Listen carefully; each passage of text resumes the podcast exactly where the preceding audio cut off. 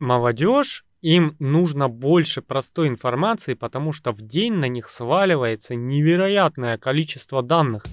И усложненные данные замедляют поглощение данных. Потому что, с одной стороны, ты такие, ну они ж тупые, они ж молодежь, они ни хрена не понимают. А потом так призадумаешься, слушай, люди, вот, э, взять там 200-300 лет назад, у них времени дохренище. У них данных в день в голову заходит, дай бог они книжку читают. У них есть время подумать. Дело в том, что времени было больше, а данных было меньше. Они не тупые, они просто... Им нужно поглощать много данных, потому что на них много сыпется данных. И делать это надо в очень короткий промежуток. Поэтому упрощается все.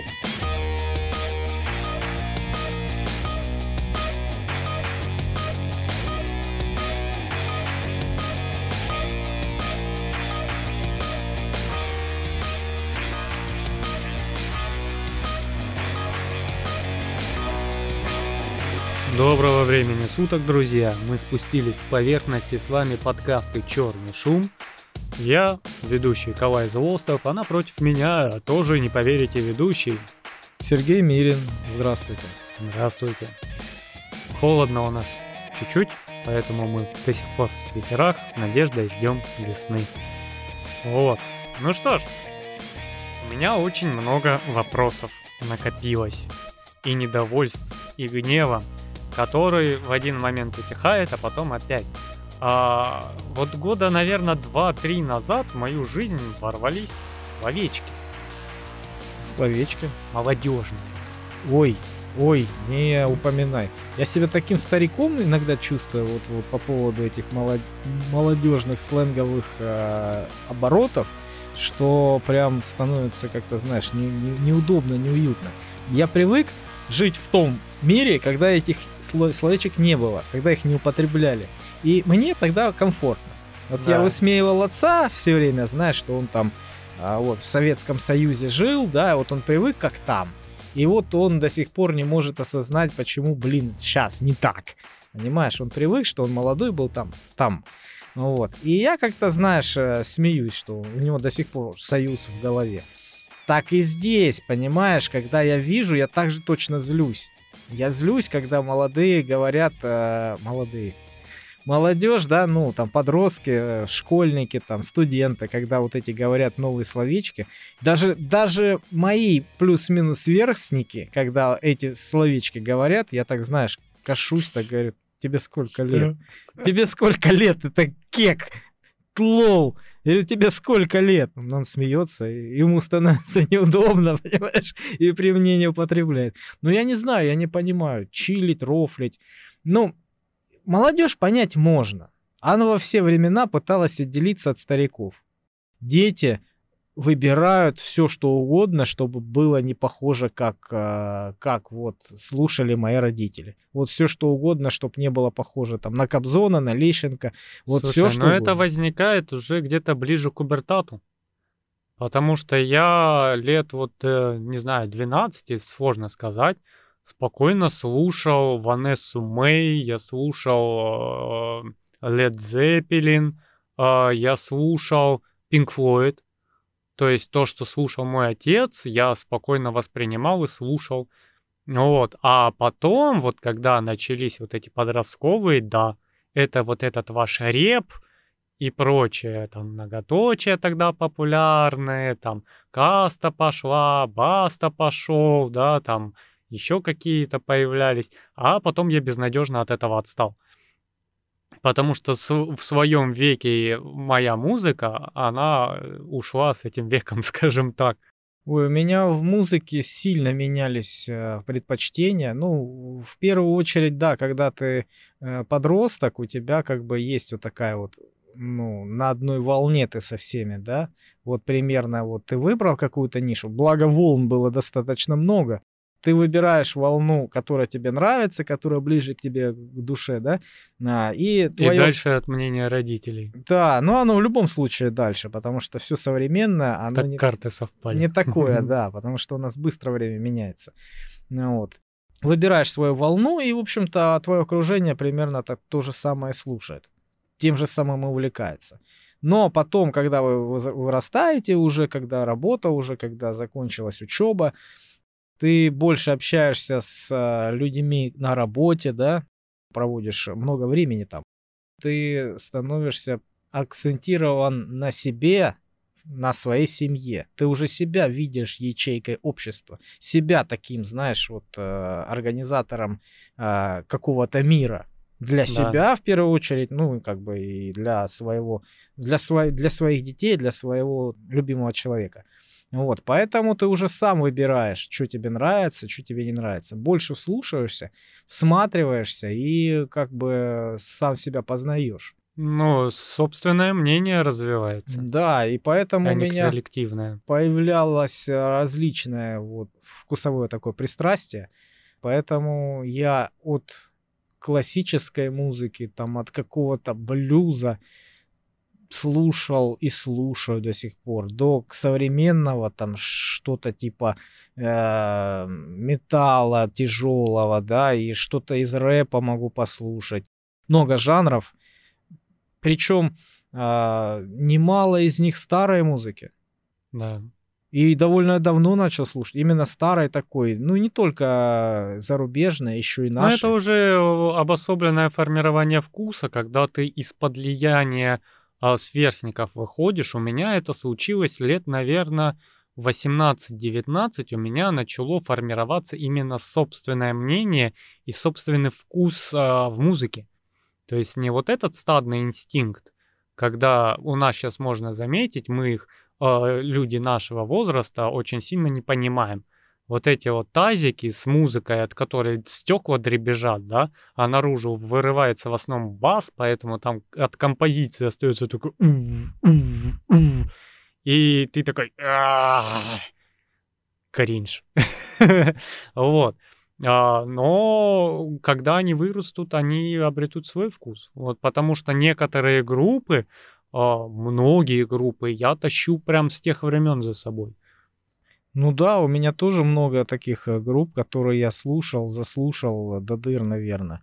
И проходит лет пять, я опять переслушиваю. Да-да, чуть-чуть надо остудить ухо, да, чтобы не надоедало. У меня тоже, ну, благодаря новым сервисам у меня вообще конвейер музыки стал огромным, но он недалеко отходит от моих вкусов. То же самое с языком, этому есть название «конфликт поколений». Потому что, ну я же говорю, я три года назад каким-то образом открылся вот этот лючок, и на меня полилось. И не знаю как. И не сказать, что я с каким-то там молодняком общаться начал. Да нет. Ну просто в один момент для меня вот э, чилить, флексить. И я такой, что? что? И... Что? Да-да-да, вот эта бабка с мема, да, нашего возраста. Ага, старперычи, показали себя. Вот. Первое время у тебя такой негатив возникает. Фу, вы что, русского языка не знаете?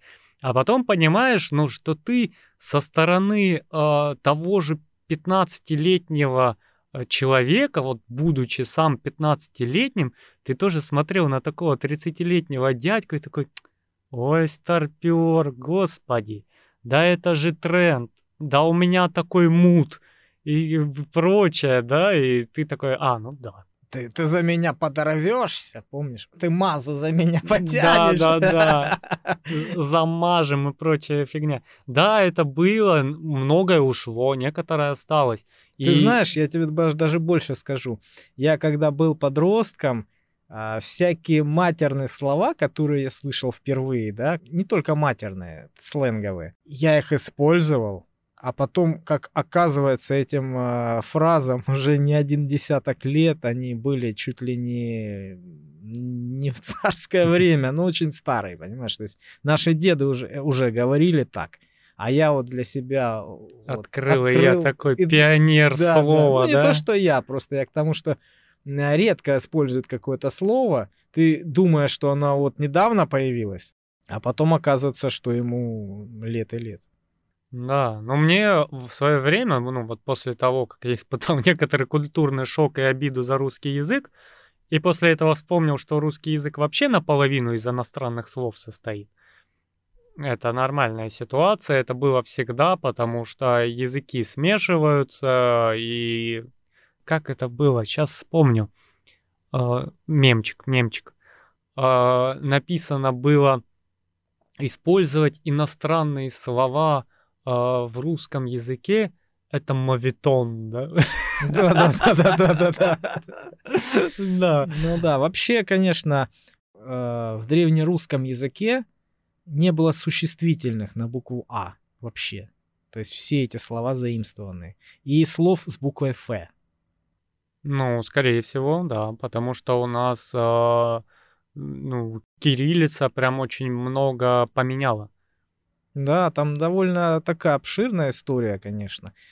Я просто читал, что а, сам язык, вот этот древнерусский, да, он начал сильно формироваться около 9 века.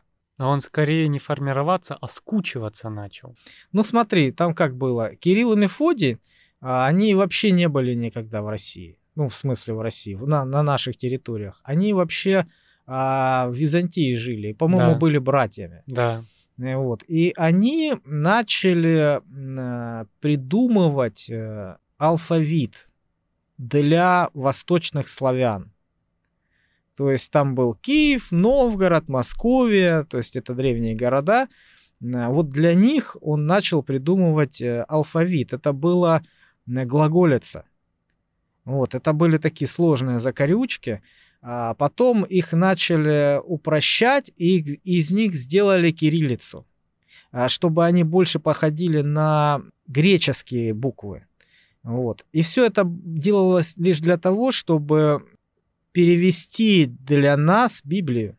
Да. Вот в чем была заковыка.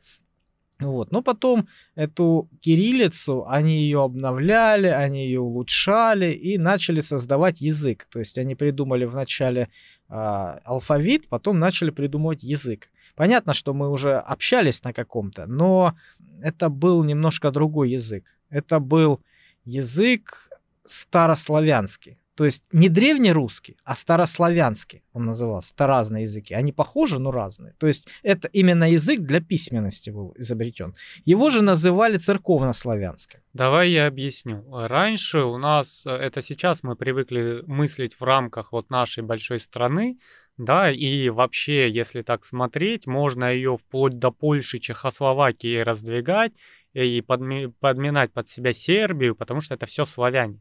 И вот сейчас, если мы возьмем чешский язык, польский, э, украинский, русский, мы очень много сходного найдем. Но вот такое раньше было в очень большом количестве. То есть есть какая-то локация, на ней один говор, язык. Рядом по соседству уже другой. Они между собой будут пересекаться. А вот третий, который э, идет не, со, не соприкасается с первым, уже будет иметь со вторым общее, а с первым практически ничего. И вот так было по всей стране много-много вариаций словесности. И когда пришел Кирилл и Мефодий, э, тогда же кровью и мечом начало внедряться христианство, и тогда же начал вводиться язык, чтобы а, сделать сплоченность, потому что у религии тогда пришедшей с Византии, и у языка было э, очень много общего. И оно делалось для того, чтобы вот все эти разрозненные кусочки э, древней Руси собрать во что-то единое, чтобы все плюс-минус друг друга понимали, чтобы все плюс-минус могли прочитать Слово Божье, да, и в этом э, проявлялась большая сплощенность, то есть появлялась какая-то государственность. Ремарочка так создали старославянский или церковнославянский, его так называли. То есть это первый письменный язык. Вот так появилась у нас письменность. Да. Э, в первую очередь писали на берестяных грам, грамоты, да, как они назывались, mm-hmm. на бересте, там всякие записки, а, сообщения. Я, я даже как-то читал, видел... Э, СМСки. СМСки, да, я видел, как это выглядит, ну, такие берестяные эти самые на бересте. Березовая кора береста. Ну, в общем, там была одна из них, вот мне понравилась. Под, перевели на наш, на русский. Пришли мне соль срочно, мне не поступала от тебя соль два года. Представляешь, скорость передачи информации. Да, нам смешно, а тогда было не до шуток. Слушай, ну коммуникация прям сильно выросла в этом вообще. Да, да, да. И поэтому как бы очень много начало заимствованных слов появляться, естественно. Вот. Как говорилось, э, что русские не матерились, якобы там а? многие говорили, что это за татар, они принесли нам ругательные слова. Все это чушь, естественно. У нас ругательных слов много было. вот. У нас оно по-своему развивалось. Ну, слушай, вот у нас иногда хотят запретить мат. Нет, я за культурную речь и за отсутствие мата во многом. Но это часть языка, и ты это от этого никуда часть не уйдешь. культуры, это да. ну низшее ее проявление, но это, это все равно очень культура. емкие слова. Да, и этим надо уметь пользоваться. И надо знать, где пользоваться. Надо знать, и причем можно острое словцо вернуть очень грамотно, понимаешь? Когда ты слышишь какую-то просто бранную речь, где у тебя через каждое слово междометие на «б», это не является э, каким-то красочным повествованием, да, это противно слушать, это неприятно, но бывает, человек говорит э, культурно, и в нужный момент, в нужном обществе, в нужном окружении может вернуть такой мат, что прям вот, вот ему вот там надо было. Да, вот когда у тебя не а, просто хорошо, а прям заебись. Вот, вот это оно. Без этого никуда, поэтому нет, это э, то, то, что ходят слухи, что это нам занесли как какой-то вирус. Я вас умоляю, ребята, у всех есть свой мат с первых слов. Там обезьяны, когда балакать между собой научились, они уже через слово ну, они бананный про... мат вворачивали. Да, наверняка они проявляют какую-то агрессию, да, и это в виде каких-то жестов, либо каких-то звуков, то есть они понимают, что это крайняя степень недовольства. Да, Просто, но это вот как у собаки есть лай, они же лаем особо не общаются, это больше как выражение эмоций, предупреждения, так и в человеческом, когда у тебя вот это заменяется каким-то словом, вот таким острым, когда ты выражаешь э, кардинальную позицию своего мнения в данной ситуации, скажем так. Ну да, ну вот. Ну, потом сильно он менялся, этот язык. А, и огромную, огромную, огромную работу сделал Петр Первый. Это просто масса заимствованных слов, э, французских в основном. Вот говорят, мы начали французский очень хорошо учить, и в основном это была аристократия. Угу. Вот, это считалось прям, прям круто. Ну, слушай, у нас а, многие аристократы даже практически не разговаривали на русском, их с детства учили французскому и немецкому, и дома говорили на французском или немецком. Да, а потом, когда они брали Париж, наши русские офицеры, когда Наполеон... Это с Наполеоном, да? Да, Наполеона, когда уже это самое выгнали. Вот. И э, у них настолько чистый был выговор французского, что француженки думали, что это французы пришли. О, французские гусары, да? Ну, не знаю, мне вот, я ж опять же возвращаюсь, когда э, открылось это окошко молодежного сленга, мне очень понравилось слово «чилить». Я прям такой беру на вооружение. Ну, на работе, получается, я работал, у нас было, было отдельное помещение с очень мягким диваном. И учитывая, что в определенные периоды у меня э, не было работы от слова совсем, я такой, я пошел чилить и уходил спать. И мне так понравилось использование. Вот. И прошлым летом у меня работали работницы, привет, девчонки, которые являются представителями молодежи. И вот это кринж, лол, это ж я от них нахватался. Mm. А до, я... до коли я бы так самостоятельно придумал. А то теперь кринжую с боярыней со всяких мемосов. Так это они тебя называли абьюзером, да? Да. Начальником абьюзером. Слушай, я первое время не понимал, что, а потом полез почитать и тоже ничего целом не понял. Вот эти куколды, абьюзинги, э, токсики и э, и ты такой, ну, с одной стороны, э, ты злишься не потому, что это плохо, ты злишься потому, что ты, ты считаешься тупым, да. несовременным, ты такой старый, и они что-то говорят, а ты вот как знаешь, в Польшу приехал, вроде язык знакомый, но ни хрена не понятно. Кстати, да, вот я слышал особенно с сербским языком сербский, да? Сербский, да. Вот когда я, я вот, честно говоря, ну не то, что там пытался учить, да, просто интересовался. Ознакомливался, да. Да, и я понял, что там много слов, очень на наших похожи, на наши слова, на русские, но произносятся по-другому и пишутся по-другому. Ну, блин, похоже. И бывает значение совсем противоположное. Да. И это тебя просто сносит башню. Ну как? Ну, блин, блин, ну это ж не так должно написано. Чешский то же самое. Там, э, там такие вещи. Ну, вот я недавно просто смотрел, словарик, и такой, ёкарный бабай, все наоборот. Угу. И ты вот именно в таком обществе вроде тебе близкое, вроде славяне, да, но ты уже начинаешь настолько, как говорится, фильтровать базар, потому что обычным словом а, у них как этот а, фрукты, это у них овощ, понимаешь? Да. Э, и ты, ну да, и ты можешь просто сказать что-то для себя привычное, а тебя воспримут наоборот. Кстати, вот э, в сербском, по-моему, э, спасибо это молим.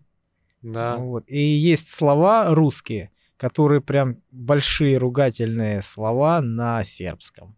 То есть, когда ты приходишь и говоришь в магазин курица или спичка, это, это означает, по-моему, половой орган. Да, но так заметить, послушать вот в этих славянских народностях, которые сейчас есть, и языках, как бы они сейчас там не открещивались от России, все из одного места вышли. Маты всегда, большинство матов очень похожи, а порой одни и те же.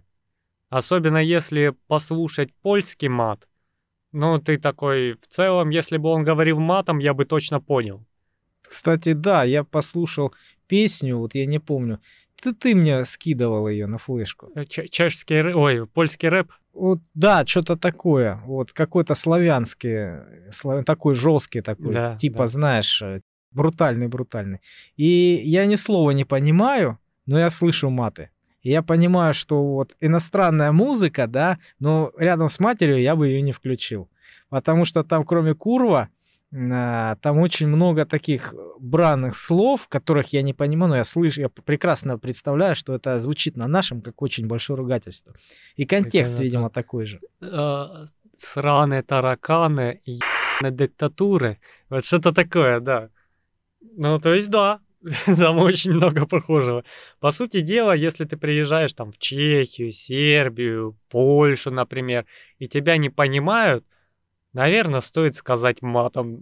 Все поймут, что ты хочешь. Не, знаешь, обычно, а, когда человек не понимает, иностранец, вот как, как правило, ему что-то объясняют, а он не понимает и начинают кричать, как будто он глухонемой, как будто ты это же слово миллион раз повторенное уже крикнешь, тогда вот он поймет, понимаешь? Я первый раз э, познакомился со свенгом, наверное, в институте, потому что, ну, когда ты на улице, в школе, там, с друзьями, ты потом можешь понять, если тебе родители скажут или через, через призму времени, что это был сленг, да?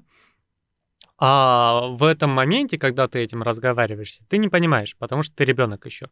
Но когда ты входишь в новый сленг, вот это прям остро видно. Потому что я а, начал играть в онлайн-игрушку Warcraft, World of Warcraft тогда.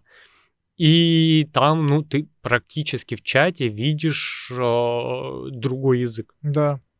И оно вообще, ну, потом я разобрался, из-за того, что изначально русских версий не было, все играли в английские версии, не было русских серверов. Соответственно, и локализации. И все вот эти слова э, потащили, то есть они же еще обрабатываются по ходу дела, да, потому что в английском языке слова чилить нету. Там есть слово chill.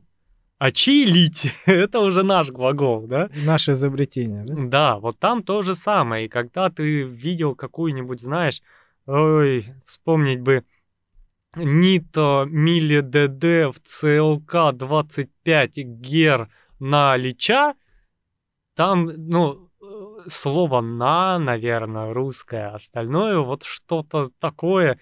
И вот только Варкрафтер, наверное, сейчас такой, а, ну да, сложное время были, в цитадель ледяной короны на 25 героическом режиме ходили. А ДДшники на миле, это вообще кретины разбегаются, понимаешь? Из вот этого мили, дили, были. И вот э, этого сленга много.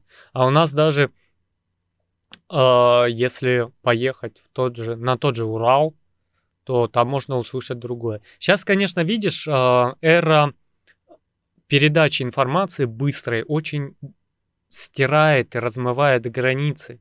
И когда ты приезжал, допустим, в Соликамск на Урале э, с Северного Кавказа, то это было прямо сложно.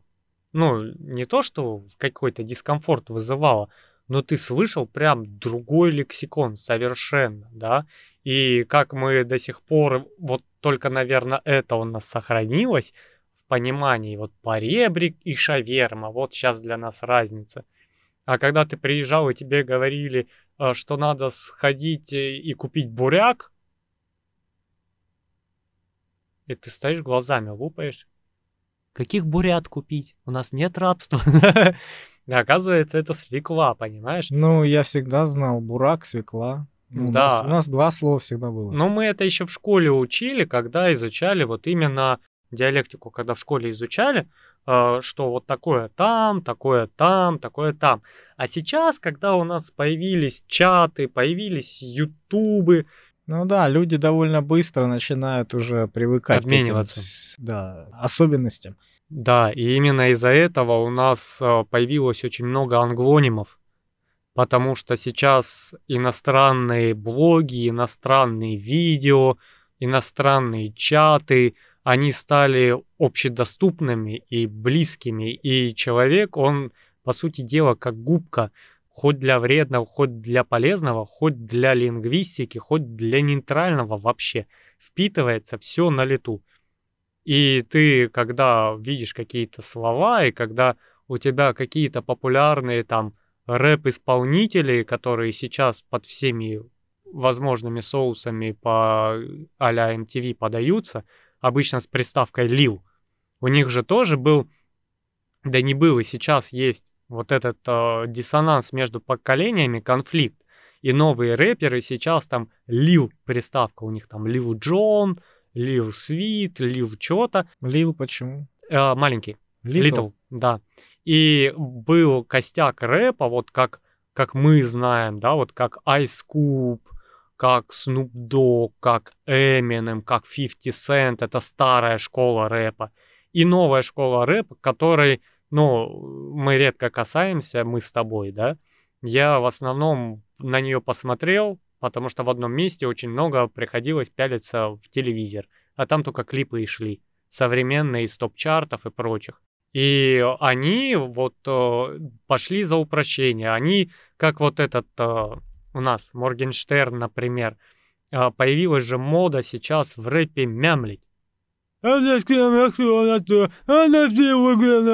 Да, когда у тебя Эминем в любой скорости понятен, каждое слово понятно, да, то сейчас новый, он как будто с гамбургером в хавальнике пытается что-то читать.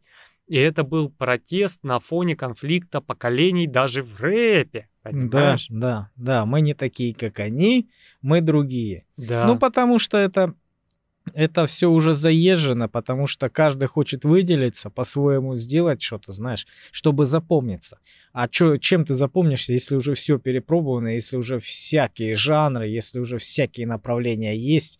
Вот кто-то придумал э, сопли жевать, понимаешь, и начал сопли жевать. И все такие, да, ничего себе, ты оригинален. И все начали сопли жевать, понимаешь? Слушай, вот Моргенштерна знаешь, песню его слышал? Нет. Даже мельком не слышал. Скорее всего, нет. Да-да-да-да-да, это вертолет. Нет, слава богу, не слышал. Я чуть не умер. Ой, а, по сути дела, если ты слушаешь его песни, они тупые. Э, тупые, с пренебрежительным отношением к женщинам, э, бабки, фигакки, это всегда модно было об этом петь. Я такой самый-самый, э, нищеброды, идите Да, нафиг, да, да, вот что-то в этом роде, да, я на крутой тачке еду, у меня до хрена денег, мне похер на чернь, Ну, у меня разве- там а, баба сосет папу, и вот все в этом духе. А разве это не заезженная тема? Нет, еще нет. Вот, и, ну, у тебя в наше поколение предыдущее, вот мы, мы слушали Эминема, о чем он пел? О том, что там про фаната, который самоубийство совершил там с моста с беременной девушкой, скинулся, да, потому что ему э, его кумир долго не отвечал, да. Ну, то есть там смысл, там глубокий текст, да. А сейчас уже не надо. И я о чем вообще говорил? О Моргенштерне. Человек-то не глупый. Вообще он изначально был рок-музыкантом. Он, по-моему, то ли панк-рок играл, то ли еще что-то в группе. А потом он увидел как раз этих ливов. И он такой, вот это не слушаю, вот это популярно? Да я сделаю это вот так. И сделал. Потому что он понял, что вот, вот это вот мямленье, вот это подача, она модна, она приносит деньги, а рок это сложная штука, потому что это одно из немногого, где до сих пор живая музыка, понимаешь? Мгм. Не биточек накидать и сэмпл на него кинуть и поехали, да?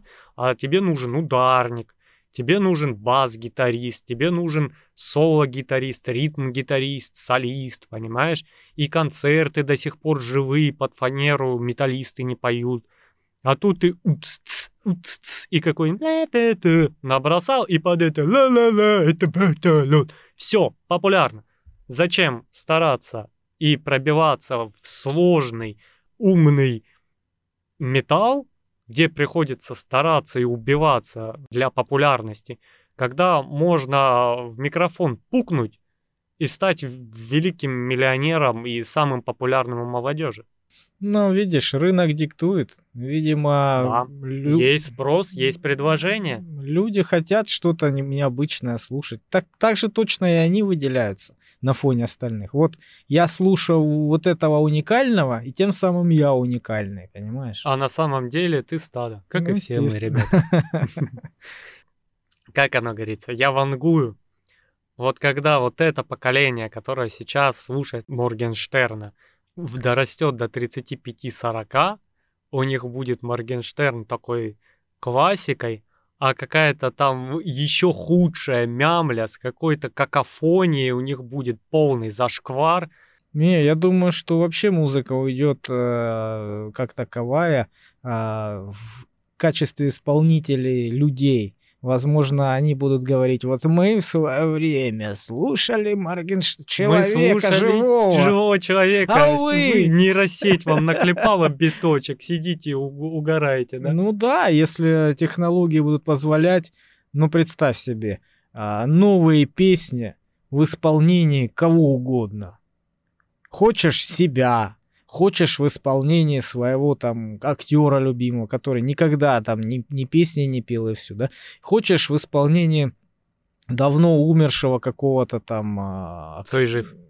актера или там музыканта, да, все что угодно. Да, ты пишешь запрос, хочу в такой-то стилистике, в исполнении такого-то, в скорости такой-то. И каждый день новая песня. Можешь себе представить?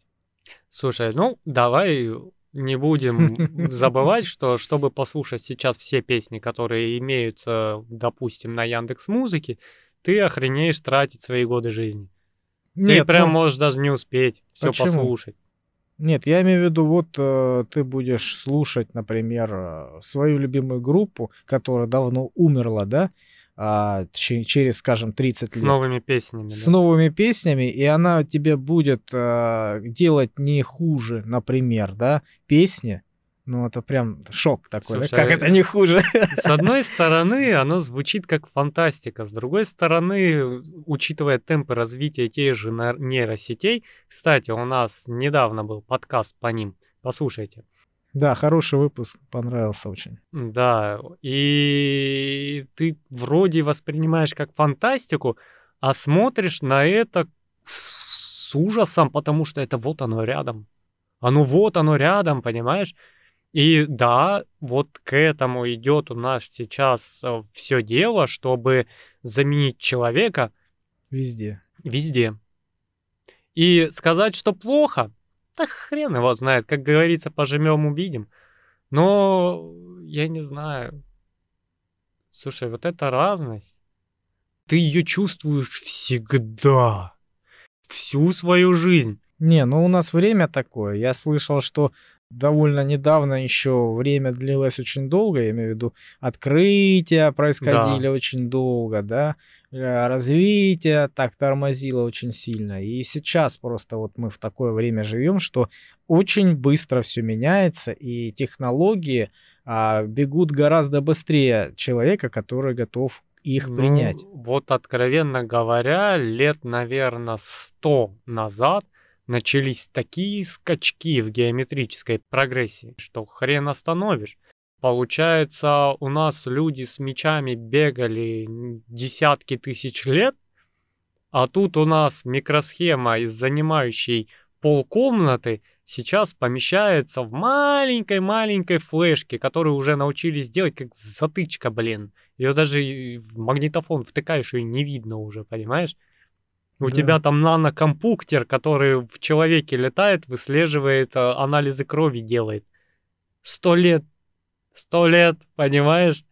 Там, блин, процесс, если посмотреть, там, господи, там до первого лифчика шло, охренеть сколько времени. Да, кстати, э, вот этот э, автомобиль, один из первых, который был создан, да, а, там были бешеные ограничения на них, Да. потому что это была сложная техника, потому Еще что и паровая. управлять ей было сложно, ограничение было там что-то 5-6 километров в час. Не, ну первые 10. там три ехали, по-моему. Когда уже начали массово водить автомобили, когда уже появились э, правила дорожного движения, когда уже появились вот эти все э, документы в этом плане, да, тогда уже ввели ограничения, там, по-моему, там 10 километров в час. То есть ты не, не имел права быстрее ехать, потому что это опасно.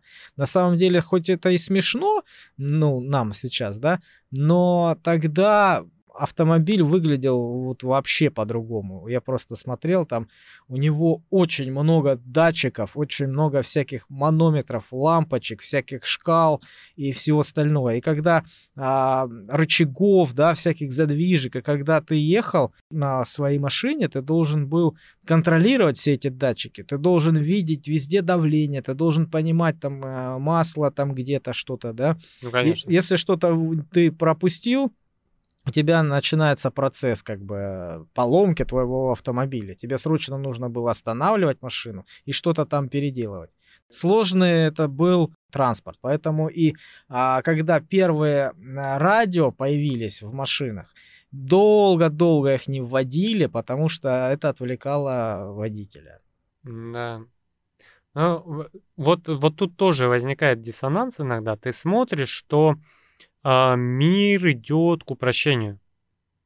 Музыка становится проще, картинки даже на телефоне проще стали. Раньше, ты вспомни, телефоны выпускались, там дизайны были вообще космос. И такие, и сякие, и клавиатура у тебя вертится, и раскладывается, и съезжает. И все пришло плюс-минус одинаковым кирпичам, которые в целом только сзади отличаются чем-то, количеством камер. И ты в один момент э, думаешь, что молодежь тупее. Ну, не возникало у тебя такого мнения? Но оно всегда возникает. А И с другой ты такой, стороны, проще, А с другой проще. стороны, я понимаю, о чем ты. С одной стороны, тебе кажется тупее, да, тебе более разжеванную информацию дают. Тебе более как бы проще, что ли, жить, скажем так, добывать что-то. У тебя много чего есть, да, относительно того, что у нас не было ни хрена. Ну Вот. Но с другой стороны, они эти технологии познают э, вообще на раз-два. Но э, в чем и суть? Молодежь, им нужно больше простой информации, потому что в день на них сваливается невероятное количество данных. И усложненные данные замедляют поглощение данных. Потому что, с одной стороны, ты таки, ну они ж тупые, они ж молодежь, они ни хрена не понимают. А потом так призадумаешься, слушай, люди, вот э, взять там 200-300 лет назад, у них времени дохренище. У них данных в день в голову заходит, дай бог они книжку читают. У них есть время подумать. Было времени много, с учетом продолжительности жизни в среднем 30 лет, да? Ну, это ты далеко ушел, но все равно у тебя есть время подумать, взять свою палку, На- посмотреть... Написать как- письмо Да убери свои письма. У тебя есть палка, голубиной почтой. раз мы туда пошли, или какой-то инструмент, и тебе его надо усовершенствовать. Ты сидишь и думаешь, как его усовершенствовать. И сейчас смотришь на молодежь, которая такая мимо этого инструмента пробежала, и все. Дело в том, что времени было больше, а данных было меньше. А сейчас данных овер до хрена, и молодежь, которая, ну, с мозгами, конечно, им не надо разжевывать, спялиться на эту, блин, кувалду, молоток два месяца, чтобы понять, что прикрутить, чтобы она стену проломила. Сейчас он тебе вот так вот накидает на компьютере, вот так вот там погуглил, тут узнал, там что-то это, Да, и узнал- сзади тебе выкатит проект стенобитной машины, которая помещается в карман, понимаешь? Ну да, да, я понял. Они не тупые, они просто... Им нужно поглощать много данных, потому что на них много сыпется данных. И делать это надо в очень короткий промежуток. Поэтому упрощение информации.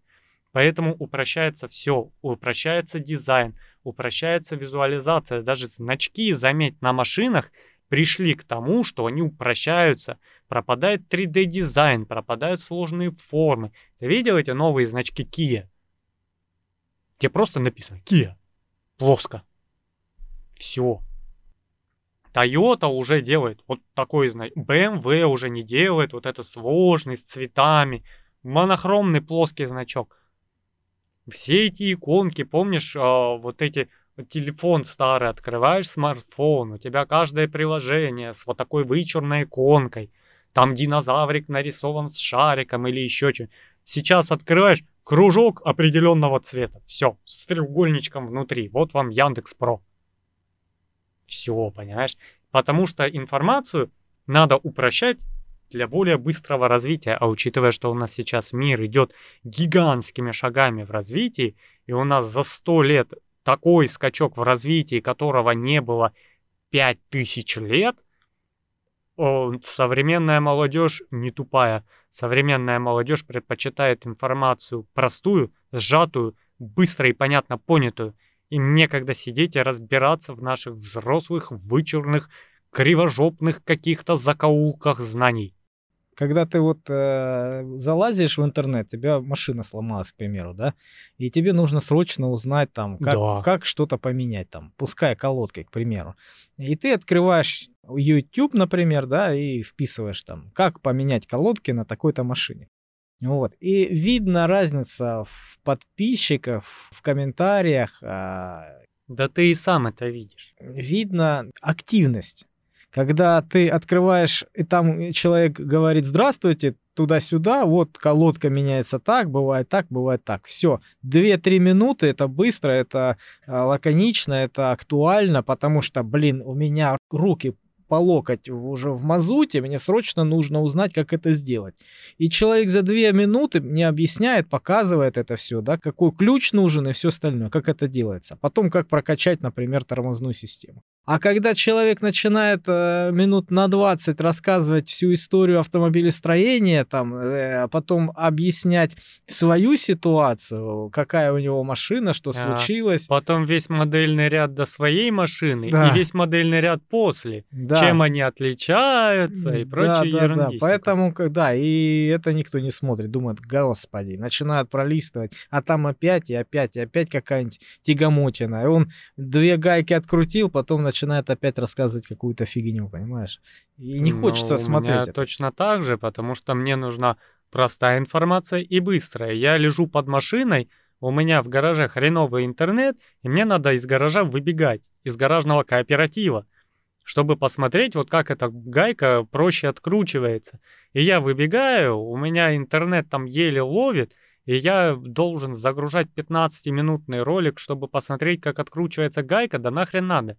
Я просто посмотрю на то, что мне предложил YouTube, выберу самое короткое, зайду на него и посмотрю изначально, потому что мне нужна сухая, быстрая, простая информация. Мне не нужно длинное превью, мне не нужно там история Да, автомобилестроения для того, жанр, чтобы да. поменять стартер на Матизе, простите, блин.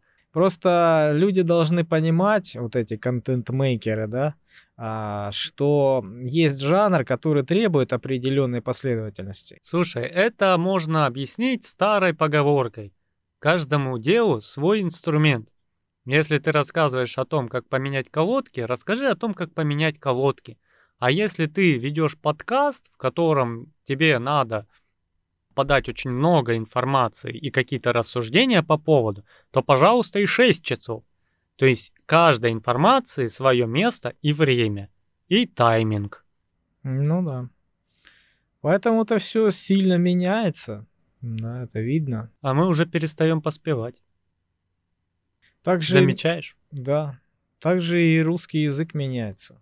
Да. Да мы уже за подкаст сколько слов сказали заимствованных. Только что я сказал это слово тайминг. Просто потому что проще иногда сказать тайминг, чем объяснять, что определенный промежуток времени. Ну, если, Одно слово тайминг. если да, если нету ну, его альтернативы в русском языке, почему нет? Интернет, э, он очень много внес своей, своей лепты, своих слов международных. И стер много границ между людьми. Да, потому что раньше, когда а, выпускали какой-то контент, как сейчас говорим, да, ну, информацию, это печатно, это в виде фильмов, это в виде какого-то текста, да, это что-то такое, дикторы говорили, это всегда было очень хорошо отредактированный текст. Конечно. Это очень грамотный был текст, потому что это было серьезное э, дело.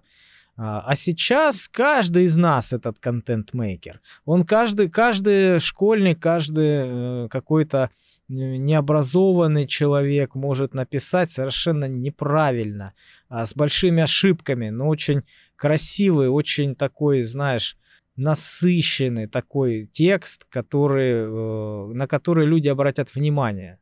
Та же и песня, например, с ошибками, да.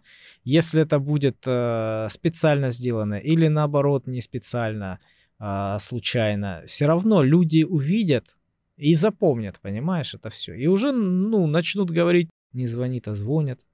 Да, вот э, в этом плане меня упрощение как архаичного человека начинает теребонькать очень сильно. Потому что звонит и звонит. Разница есть. Опять же, у тебя зазвонил телефон, а не зазвонил. Ну, ты ж меня понял. Нет, я Конечно. тоже за. Я тоже за правильность э, написания, я тоже за правильность произношения. А, но я понимаю, что это возможно когда-то изменится. Просто м, русский язык, он как бы, ну не только, любой язык, он меняется, он всегда меняется. И под гнетом а, массовости он может измениться и на неправильное произношение. Такое тоже неоднократно было.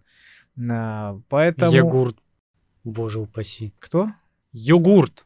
У нас в слове йогурт можно теперь ставить ударение где хочешь. Уже несколько лет. Да? Мгм. Ну, вот видишь. С кофем тоже не, Дебилизм. не могли определиться много времени. Не с кофем, а с кофе. Кофе. Ну ты ж, ну ты же меня понял. Кофе, он мой, Да а не был, твой. он был из среднего рода. Он потом менялся с среднего на мужской, а потом опять на средний, да, или как? Ну, несколько раз он менялся. Да. И слово кофе не склоняется. Да. По правилам русского языка, который к моему, моей радости до сих пор действует. Ну, то есть я не удивлюсь, что все разрешат все скоро, понимаешь? Слушай, обидно. Хотя, с другой стороны, почему бы нет? Носители слова, которые выступают, допустим, э, дикторами на радио, они становятся все ценнее и ценнее, потому что они становятся дефицитнее. Они становятся теми обладателями и носителями правильного, красивого языка. да? И когда у тебя в целом в Советском Союзе практически все говорили плюс-минус правильно, потому что школа была сильнее и крепче, да, и по знаниям, и по подаче. Ну, ну потому есть... что читали одну и ту же литературу. Которая... Там и учили не на отвали, понимаешь? Да. И у тебя плюс-минус каждый гражданин мог хорошо и правильно выразить мысль. То сейчас, когда у тебя все БМЭ кукареку, у которых и звонит, и звонит, у которых и одел, и надел. Его общем с двумя. Его общем, понимаешь? Ты как человек, который знает банальное, уже становишься выше, хотя бы для самого себя. Потому что, ну, я не вижу ничего сложного понять различия между словом «надел» и «одел». Сейчас ты сказал, наверное, от тебя нафталином запахло. Ну, понимаешь, в чем дело? Ты можешь надеться на улицу. Главное, извините меня, на палку не наденьтесь. Ну, знаешь, я думаю, что здесь такая ситуация, вот, ну, как оно на практике происходит. Вот, э, например, какой-нибудь э, богатый, успешный человек пишет без, безграмотно, к примеру, да, вот пишет с ошибками. А на него смотрит а, какой-нибудь подросток, понимаешь, и берет пример как с успешного человека и думает, вот он успешный, вот он миллионер, да, вот он добился многого в жизни. И он ни хрена не знает, как это пишется правильно. И нахрен это мне нужно знать, нахрен мне это нужно учить, если это мне тоже не пригодится в жизни, понимаешь? Вот такие мысли у них а, возникают у молодежи. Плохая мысль. Поэтому и э, начинается вот эта тотальная безграмотность, потому что много примеров а, очень плохих. С- смотрите, какая штука. Сережа-то знает, что им объяснять. Когда ты смотришь на какого-то кумира, актера или миллионера или бизнесмена, надо понимать, что этот человек хорош не во всем. И если он знает, как грамотно вести бизнес, как договориться, как где-то подмазаться, где-то откатик дать, где-то взятку, где-то просунуться, как открыть новую точку, как построить финансовую стратегию, это совершенно не говорит о том, что он знает, как читать, знает, как там пасти корову и знает все остальное так же хорошо, как он знает свое дело. Потому что, ну, реально, ребята, если кузнец хорошо кует мечи, это не факт, что он может писать книги. Это два разных случая. Да, и когда кузнец там богатый или каменщик, как эти масоны, они ж откуда появились? Каменщики, которые э, были во главе, именно проектировщики, они очень ценились э, в Древней Европе, потому что вот эта бригада там из э, нескольких человек могла разработать хороший проект, приехать вот к барину, за деньги разработать проект, взять крестьян, которые у него бегают, и заставить их правильно, хорошо выложить крепость. И они были очень богатыми. И они оттуда и вышли, и они переезжали с места на место. Вольные каменщики. Вольные каменщики, масоны, да, и они стали очень богатые и влиятельные, потому что они мастера своего дела. Камни класть. Ну, поэмы это не каменщики сочиняют. И лошадь оседлать это другое. И государством управлять это совершенно другое. Президент не обязательно сможет положить камень или плитку, понимаешь? И книгу он, может, не напишет, зато он хорошо может быть президентом. Вот это надо понимать. И у нас, когда молодежь смотрит на своих кумиров, она забывает, что профессионал он в своем деле, а не во всем. И если он ни Б, ни М, ни Кукареку, но у него деньги – Значит, надо учиться, как зарабатывать деньги у него, а не как разговаривать. Ну, В да. этом суть. А если ты научишься зарабатывать деньги и еще и при этом будешь грамотным, то ты будешь на голову выше его. Да, потому что придя на то же, э, на ту же встречу с каким-то бизнес-партнером и говоря красиво, четко и ясно, выражая свою мысль, допустим, даже без мата, если ты можешь объяснить грамотно своему собеседнику, да ты быстрее с ним договоришься. Ну, если он, конечно, не дебил, который тоже БМЛ кукареку, и вы сошлись два одиночества на поле полном ягод. Ну, в любом случае, тот, кто красиво говорит, его приятно слушать. Да, Создается приятное позитивное впечатление. Конечно, потому что даже, ну, мы в своей жизни замечаем, не обязательно бог с ней, с молодежью. Они сами будут разбираться в том болоте, которое они нальют. Со сверстниками. Но ты замечал, что не, с некоторыми людьми просто невозможно разговаривать. Уши в трубку сворачиваются. Со сверстниками. Настолько замусоренное у них слово – настолько они гадко разговаривают, настолько они просто не могут ничего, кроме мата, сказать, потому что их словарный запас как мочевой пузырь у младенца. И ты просто стоишь и, ну, тебе прям становится неприятно. Ты от собеседника ждешь уважительного языка, а он кроме мата два слова знает. Особенно если девушка Ой, матерится. это вообще кошмар. Я не могу это слушать, честно говоря. Я, я, я невольно бывает, э, ну, мало знакомую девушку, которая стоит материться, да, невольно начинаю поправлять, как бы, ну, Слушай, а Перестань, в нашем пожалуйста. современном мире, особенно с западной стороны, тебя бы назвали сексистом. Угу. А я объясню нашу точку зрения. Э, девушка, в моем представлении, и я почти уверен, что в твоем, это что-то прекрасное. Что-то чистое, чистое, благородное. Да. И, ну, вот такое... Хранительница очага и э, пример для детей. Да, то есть это, ну, можно сказать, культ богини, грубо говоря. Ну, мы женщин по нашему воспитанию и мировоззрению боготворим. И когда вот такая богиня плюет через выбитый зуб, э, закуривая сигаретой с перегаром, и материться, ты такой, боже, ты ж мать. О, И вот прям ты пытаешься бежать. Ну, испанский стыд какой-то появляется. Да, и ну, опять же, начал, о, сексизм, почему мы должны соответствовать вашим ожиданиям? Ну, потому что все должны плюс-минус соответствовать чужим ожиданиям, чтобы друг другу нравиться. Потому что на говно и мухи летят. Они общаются с вокруг э, себе подобными, на самом деле. Да, потому Просто что... у меня в таки, таких э, знакомых девушек нету. Я имею в виду в моем круге общения вообще. У меня был опыт общения скверный. Нет, я, я понимаю, что они есть такие девушки, которые так общаются, и как бы они где-то общаются с кем-то. Я к тому, что среди моего круга общения таких нету.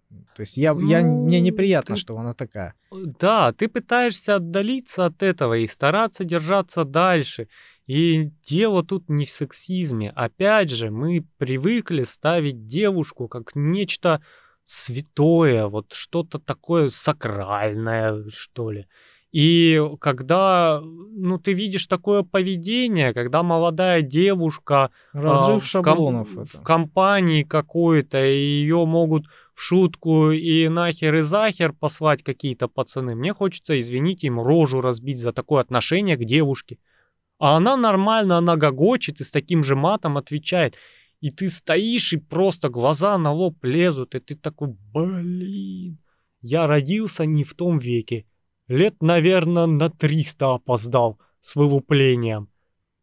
Это вообще, ну, можно рассматривать разные стороны. Когда у тебя там женщина не допускалась до какой-то работы, когда хрен она займет какую-то руководящую позицию, я считаю это другое. Мы сейчас говорим об образе женщины ну, в глазах мужчины. Можно любую такую тему размотать э, под свои интересы. Под интересы сексизма, под интересы того, да. что ты плохой человек, который, которого нужно там оштрафовать, посадить и все остальное. То есть при желании можно до чего угодно докопаться. Ты помнишь, вот э, к девушкам применяли такое слово, которое сейчас уже редко услышишь, щебечет? Нет, помнишь? не помню. Она так щебетала, что мое сердце разрывалось на куски. Ну, это, наверное, у Есенина что-то, не знаю. Потом, да, ой, ты, ты, ты тоже, надо больше читать. Uh, дело в том, что у поэтов, не знаю, как Есенина, это не тот поэт, на которого я бы равнялся. Алкоголизм — дело суровое, но все-таки. Ну, красиво ж писал. Смотря что. В душе поэта, ох, эта чертовка щебетала, как птичка, и сердце его разрывалось. Понимаешь? А не говорила матом с быдло акцентом. И не позволяла издеваться над собой. Я думаю, это в первую очередь э, сильная разница в культурах. Вот и все. В каких культурах? Когда у тебя какая-то есть культура поведения, короче, есть у тебя какой-то уровень культуры.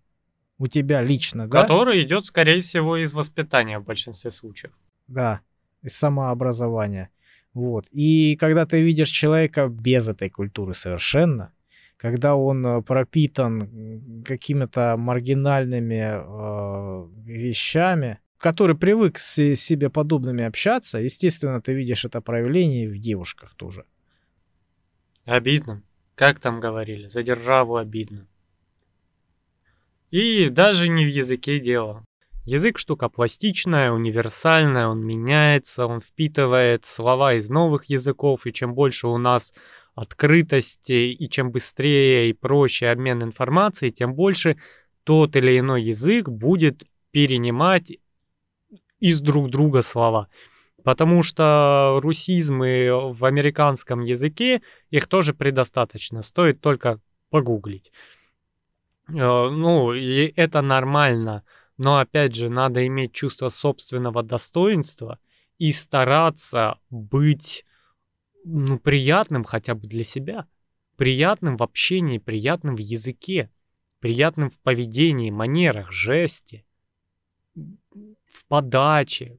У меня вот это включается вот этот старый ворчливый дед, который не понимает, почему нельзя быть красивым, не только вот мордой лица, пластику себе сделать, да, что там, или родиться красивым, а быть красивым в себе. Внутренне. Да. Ну да, конечно, когда ты, когда ты общаешься с человеком, с незнакомым, в первую очередь э, это обложка, да. А потом уже ты начинаешь видеть его внутреннюю составляющую. И когда, например, очень красивая девушка, ну просто прямо совершенство, да, когда бывает она открывает рот, и у тебя происходит... Хочется его закрыть сразу. Да, разрыв шаблонов происходит, и ты думаешь, господи. И все ощущение изгадилось. Да, и ты просто, знаешь, размечтал, перед этим размечтался, а тут подходишь и думаешь, господи, и эта э, женщина будет воспитывать э, э наших детей? нет, нет, нет, понимаешь? Спасибо, я сдалека посмотрю, да? ну, как-то знаешь, да, ну, есть у тебя определенное представление, определенные какие-то шаблоны, шаблоны, критерии. Но это прям серьезный разрыв бывает. Да. Ох, феминистки нас ненавидят, наверное, сейчас. Нет, почему? Слушают. Пусть слушают, пусть ненавидят. А, мы просто за то, что а, ну, любой человек должен быть достоин а, общества, в котором живет. Да, если ты, например, э, среди маргиналов и тебе комфортно в нем, да, ну живи, кто тебе мешает. Мы не осуждаем этих людей. А живи, ну, главное, не трогай других, как бы, ну, и не мешай другим. Да. Если ты очень культурный, образованный, э, не надо говорить, что ты э, лучше, чем необразованный и маргинальный, скажем так, человек. Нет, никто не лучше. Человек выбирает сам свою жизнь и строит свою судьбу. Будь кем хочешь, лишь бы не мешать окружающим. Просто у нас э, лично вот внутренне скалаем убеждения, что девушка, да, такие старые просто. Да. И лично у нас раз, разрыв шаблонов, что девушка это что-то такое нежное, красивое, что-то такое вот э, легкое, доброе, приятное. да. И оно вот это должно быть, э, по нашему мнению, соответственным. Да. Ну, опять же, ну, а, а, это все позиция, это все точка зрения. Но извините меня, вот радикальные эти феминистки, которые специально не бреют подмышки, этим кичатся, а ноги не бреют.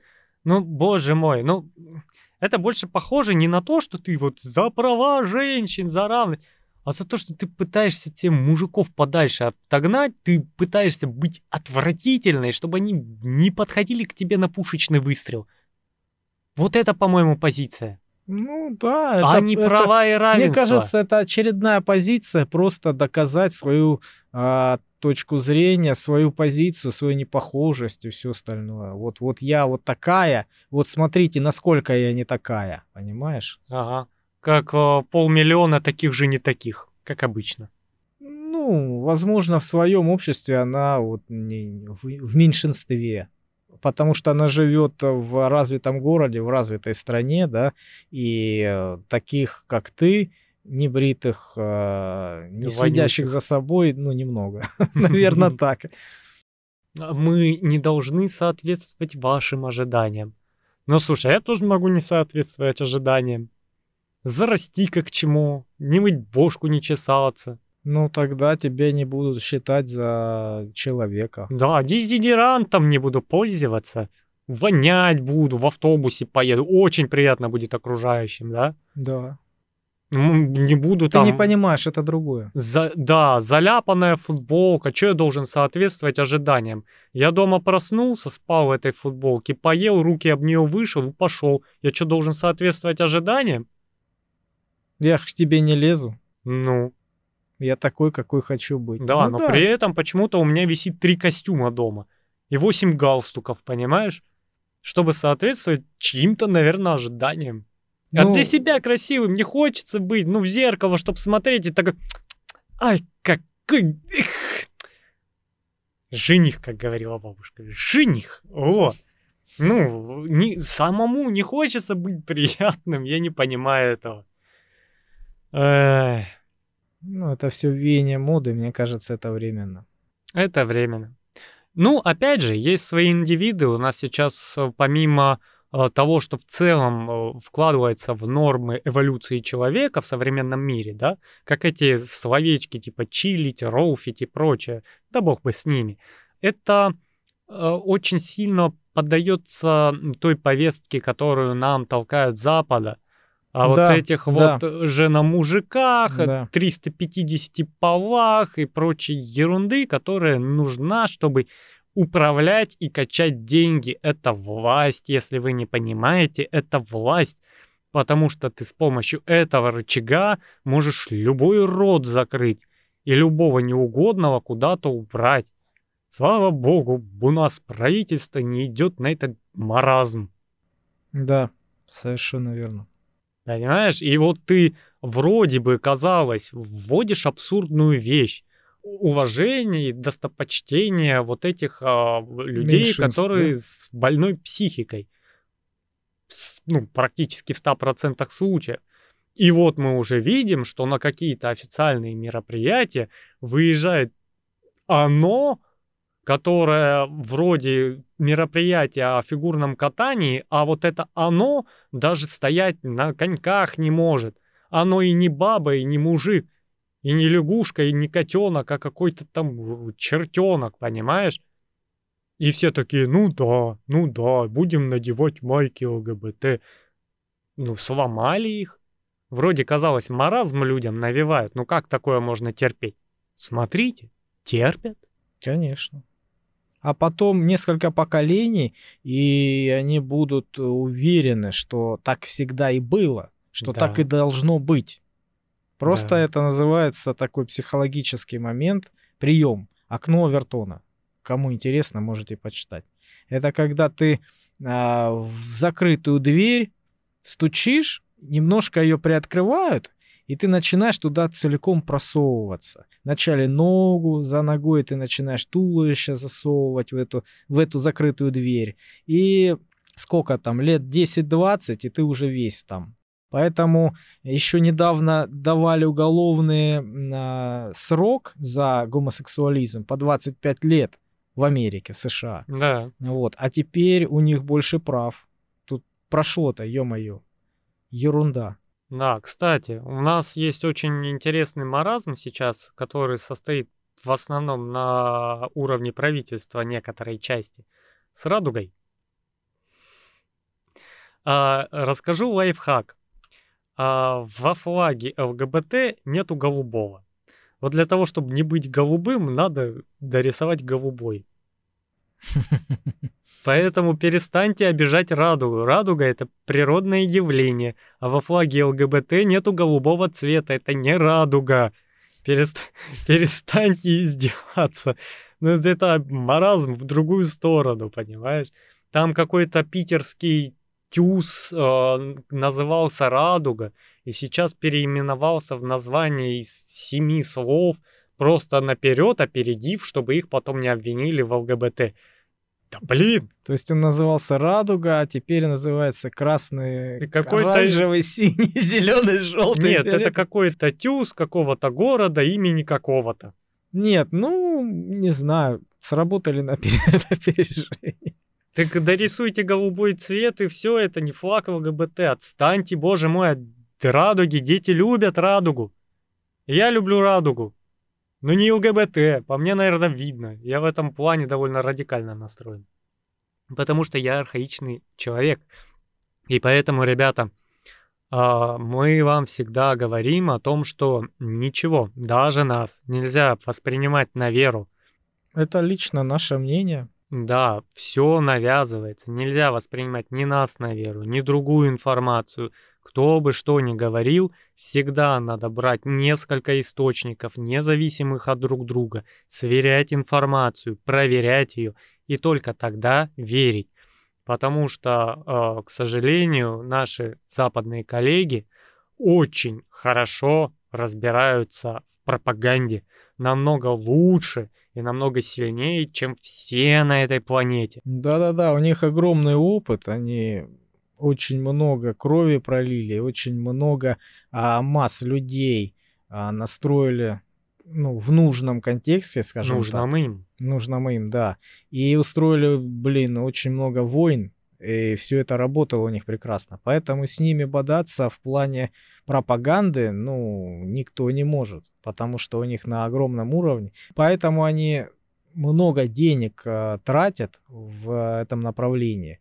И кто-то эти деньги получает, поэтому кто-то делает соответствующий контент, соответствующую повестку дня и очень красивые, грамотные и наглядные посты, совершенно э, лживые, которые красиво говорят, э, ну, неправильно, не то, что нужно. Вот. Или, например, э, знаешь, как говорят, хуже правды полуправда. Вот когда ты ищешь какую-то информацию, да, и ты не доверяешь источнику, ты не знаешь, кто это написал, да, и туда впишут немножко очень важных, очень нужных фактов, очень, ну, достоверных. И ты начинаешь уже доверять этому источнику. Вот, он доверие твое купил. И все, и ты потом уже ему веришь, ты на него ссылаешься, слушаешь его, и он диктует тебе свою повестку. Ну, опять же, в любую информацию можно что-то подмешать. Это как в чай, если кинуть щепотку соли, никто даже не заметит. Но это уже не чай в своем классическом понимании. Вот так это и работает, поэтому, ребята, надо проверять информацию, особенно когда к вам к ней лезут, потому что это как с ЛГБТ. Стоит только открыть тылы и все, ты среди них. Расслабил булки и попал. Поэтому думайте. Главное думать. Я, конечно, понимаю, конфликт поколений был и будет всегда. Это бич человечества. Но не забывайте, что надо быть красивым в себе, потому что обычно то, что внутри, то и проецируется наружу. И шило в мешке не утаишь. Если с гнильцой человечек, рано или поздно это будет понятно. Да, и я думаю, что ты в любой ситуации а, должен быть достойным человеком. Конечно. И порядочным. Да. Ну что ж, будем на этом закругляться. Да. Будьте молодежью, наслаждайтесь. Это ваши лучшие годы. Дальше будет хуже. Я вам обещаю. Все проверили уже до вас. Поэтому наслаждайтесь. Ну а мы пошли на поверхность готовить и собирать для вас новую информацию. А вы заходите на наши подкасты. С вами был ведущий Калай Злостов и Сергей Милин. Пока-пока. Пока-пока.